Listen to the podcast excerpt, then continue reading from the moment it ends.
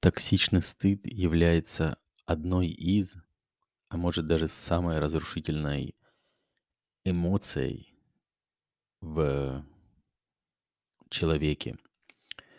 Почему это так? Потому что испытать стыд токсичный для человека практически нереально. Ну, как минимум, пока не осознаешь ясно проблему, не осознаешь, когда он выходит, не осознаешь, как он проявляется.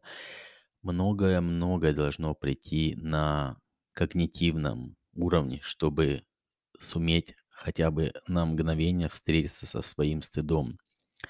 Пока человек этого не прошел, он не может встретиться со своим стыдом, и поэтому он покрывает неосознанно, конечно. Тот момент, когда стыд выходит, человек часто может испытывать злость или ярость по отношению к другому человеку, потому что эти эмоции, хоть и сильные, но человек может их выдерживать, и эти эмоции позволяют ослабить влияние стыда.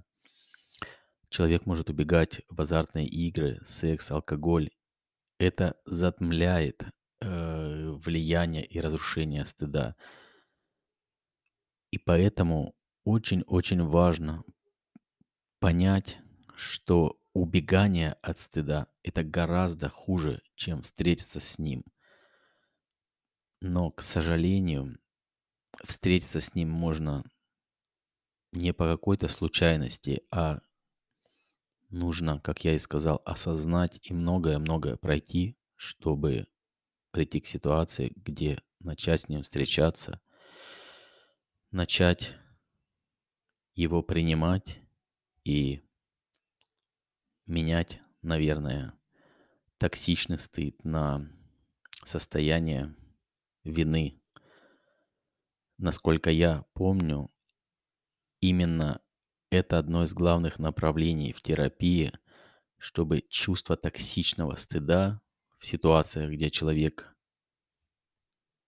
разрушает отношения с собой, с другими людьми, сменить на состояние вины. В состоянии вины человек может проанализировать и после этого и исправить свои ошибки. При токсичном стыде это пока и мне кажется невозможным.